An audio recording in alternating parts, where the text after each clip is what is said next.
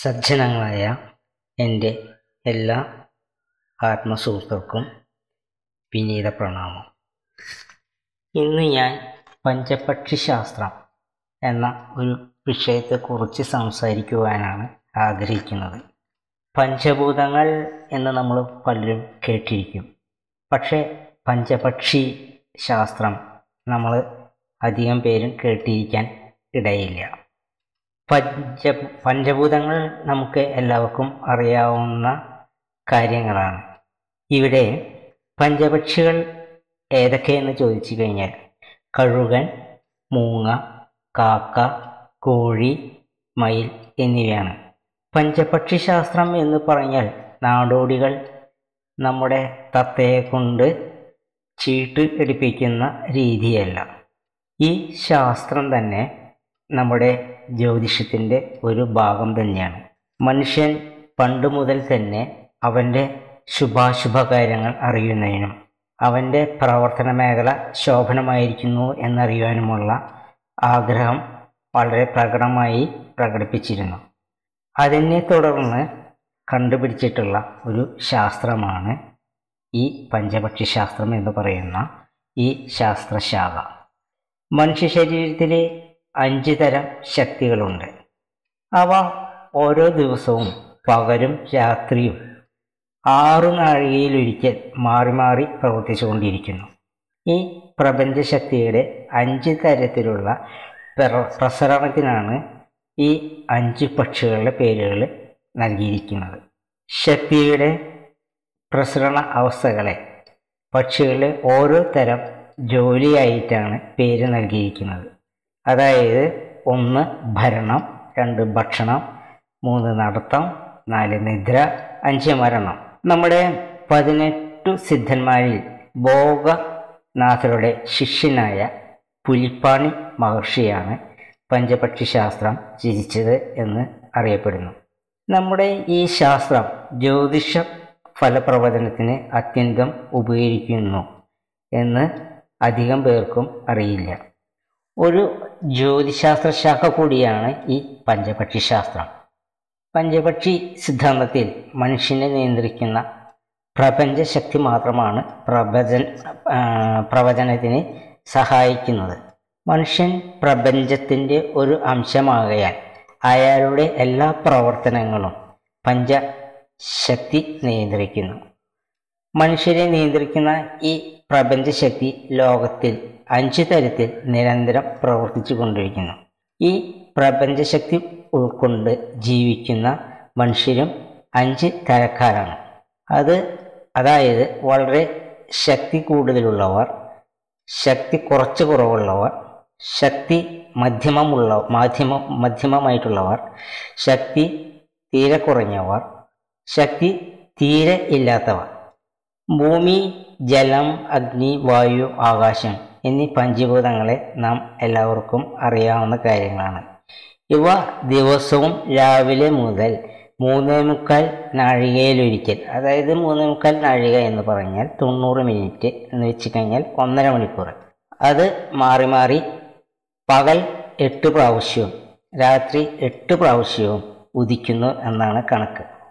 പഞ്ചപക്ഷി ശാസ്ത്ര സിദ്ധാന്തം അനുസരിച്ച് ഇവ ഇങ്ങനെ ഒന്നര മണിക്കൂർ ഇടവിട്ടാണ് പ്രവർത്തിച്ചു കൊണ്ടിരിക്കുന്നത്. ഓരോരോ നക്ഷത്രത്തിൽ ജനിച്ചവർക്കും ഓരോ പക്ഷിയുണ്ട്. ഈ പക്ഷികൾ കറുത്ത പക്ഷത്തിലും വെളുത്ത പക്ഷത്തിലും വ്യത്യാസമുണ്ട്. തൊണ്ണൂറ് മിനിറ്റിലൊരിക്കൽ മാറി മാറി ഉദിക്കുന്നതാണ് പൻ പഞ്ചഭൂതോദയ സിദ്ധാന്തമെന്ന് നേരത്തെ ഞാൻ അവതരിപ്പിച്ചു. മേൽപ്പറഞ്ഞ തൊണ്ണൂറ് മിനിറ്റിൽ ഭൂമി മുപ്പത് മിനിറ്റ്, ജലം ഇരുപത്തിനാല് മിനിറ്റ്, അഗ്നി പതിനെട്ട് മിനിറ്റ്, വായു പന്ത്രണ്ട് മിനിറ്റ്, ആകാശം ആറ് മിനിറ്റ് എന്നീ രീതിയിലാണ് പഞ്ചഭൂത വിതരണം നടത്തിയിട്ടുള്ളത്. ഇവ തന്നെ ഒന്ന്, മൂന്ന്, അഞ്ച്, ഏഴ് എന്നീ ഓജയാമങ്ങളിൽ ഭൂമി, ജലം, അഗ്നി, വായു, ആകാശം എന്ന് അനുലോമമായും രണ്ട്, നാല്, ആറ്, എട്ട് എന്ന യുഗ്മയാമങ്ങളിൽ ആകാശം, വായു, അഗ്നി, ജലം, ഭൂമി എന്ന് പ്രതിലോമമായും ഉദിച്ചുകൊണ്ടേയിരിക്കുന്നു. ഈ കാലയളവിന് ഒരിക്കലും മാറ്റമില്ലാത്തതാകുന്നു. അതുപോലെ ചില ദിവസങ്ങളും ഭൂതോദയത്തിൻ്റെ ക്രമത്തിന് മാറ്റം വരുന്നുണ്ട്. അഗ്നിപ്രധാനമായിട്ടുള്ള ഞായർ ചൊവ്വ ദിവസങ്ങളിൽ ആദ്യം അഗ്നിഭൂതോദയമായിരിക്കും ഉണ്ടായിരിക്കുക. ജലപ്രധാനമായിട്ടുള്ള തിങ്കൾ വെള്ളി ദിവസങ്ങളിൽ ആദ്യം ജലഭൂതോദയവും അതുപോലെ തന്നെ ഭൂമി പ്രധാനമായ ബുധനാഴ്ച ദിവസം ആദ്യം ഭൂമിയുടെ ഭൂതോദയവും ആകാശം പ്രധാനമായിരിക്കുന്ന വ്യാഴാഴ്ച ആദ്യം ആകാശഭൂതോദയവും വായുപ്രധാനമായിട്ടുള്ള ശനിയാഴ്ച ആദ്യം വായുഭൂതോദയവും ഉണ്ടാകുന്നു. ഈ ഭൂതോദയ സമയത്തിൽ തന്നെ അവസാന്തര ഭൂ അവാന്തര ഭൂതോദയങ്ങളും നടക്കുന്നുണ്ട്. അതായത് നമ്മുടെ ജാതകത്തിലെ മഹാദശ എന്നൊക്കെ പറയുമ്പോൾ അതിൽ അപഹാരങ്ങൾ എന്ന് പറയുന്നത് പോലെ തന്നെ ഇതിലും അവ അപ അപഹാരങ്ങളും കാര്യങ്ങളുമെല്ലാം ഉണ്ടായിക്കൊണ്ടേയിരിക്കുന്നു. പഞ്ചഭൂതോദയത്തിൽ ഭൂമിയുടെ സമയമായ മുപ്പത് മിനിറ്റിനെ വീണ്ടും അഞ്ചായി ഭാഗിച്ച് മറ്റ് ഭൂതങ്ങൾക്ക് വിധിച്ച് നൽകിയിരിക്കുന്നു. ഭൂമിഭൂതം പത്ത് മിനിറ്റും ജലഭൂതം എട്ട് മിനിറ്റും അഗ്നിഭൂതം ആറ് മിനിറ്റും വായുഭൂതം നാല് മിനിറ്റും ആകാശഭൂതം രണ്ട് മിനിറ്റും അങ്ങനെ എല്ലാം കൂടി മുപ്പത് മിനിറ്റ് ഇങ്ങനെ വീതിച്ച് നൽകിയിരിക്കുന്നു.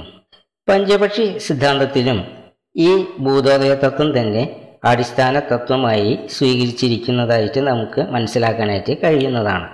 പക്ഷേ അവയ്ക്ക് ഭൂതോദയം എന്ന പേര് നൽകുന്നതിനു പകരം പഞ്ചപക്ഷി എന്ന പേരാണ് നൽകിയിരിക്കുന്നത്. ഉദയം മുതൽ ആദ്യം ആദ്യത്തെ ഒന്നര മണിക്കൂർ ഓജവും അടുത്ത ഒന്നര മണിക്കൂർ യുഗ്മവും ആണ്. ഒരു യാമം എന്ന് വെച്ച് കഴിഞ്ഞാൽ മൂന്നേ മുക്കാൽ നാഴിക അഥവാ തൊണ്ണൂറ് മിനിറ്റ് എന്നാണ്. ഓരോ നക്ഷത്രത്തിലും ജനിച്ചവർക്ക് ചില കണക്കുകൾ അനുസരിച്ച് വെളുത്ത പക്ഷത്തിലെയും കറുത്ത പക്ഷത്തിലെയും ഓരോരോ ദിവസങ്ങളിലും പകലിലും രാത്രിയിലുമായി ഓരോ തരത്തിലും അനുഭവപ്പെടുന്ന അഞ്ച് തരം ശക്തിവിശേഷത്തെയാണ് പഞ്ചപക്ഷി എന്ന് നാം ഇവിടെ വിവക്ഷിക്കുന്നത്.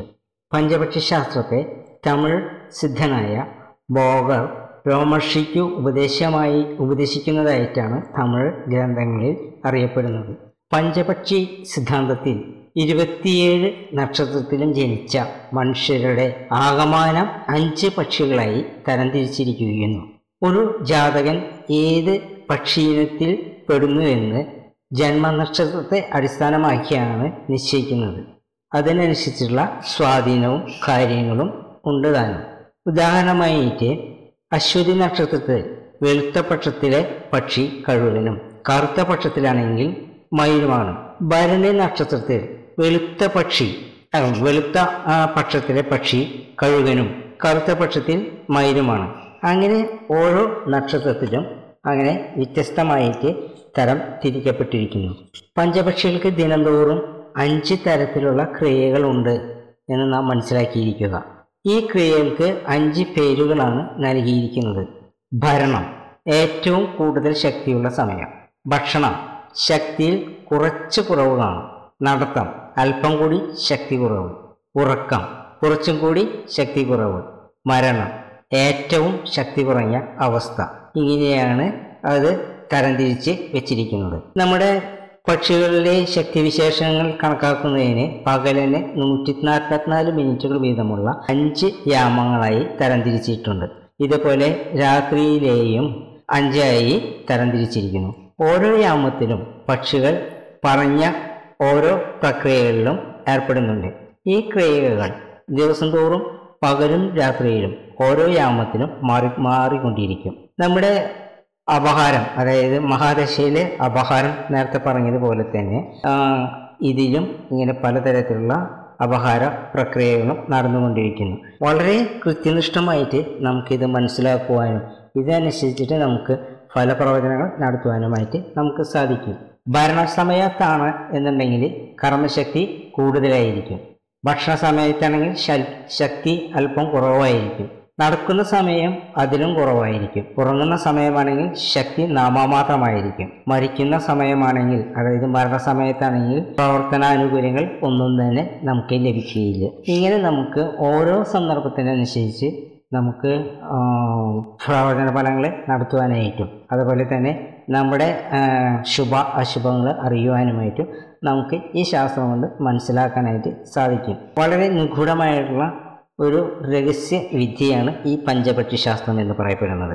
പലർക്കും അറിയില്ല, എന്നാൽ തമിഴ്നാട്ടിലും അതുപോലെ തന്നെ ചില സിദ്ധന്മാർക്കുമൊക്കെ ഈ സംഗതികൾ അറിയാവുന്നതാണ്. പുലിപ്പാണിയുടെ മിസ്റ്റീരിയസ് ഓഫ് പഞ്ചപക്ഷി എന്ന ഗ്രന്ഥം വായിക്കുകയാണെങ്കിൽ കൂടുതൽ അറിവും വിവരവും നമുക്ക് ഇതിൽ നിന്നും ലഭിക്കുന്നതാണ്. എൻ്റെ ഈ പ്രഭാഷണം കേട്ടിരുന്ന എല്ലാവർക്കും എൻ്റെ വിനീത നമസ്കാരം, നന്ദി.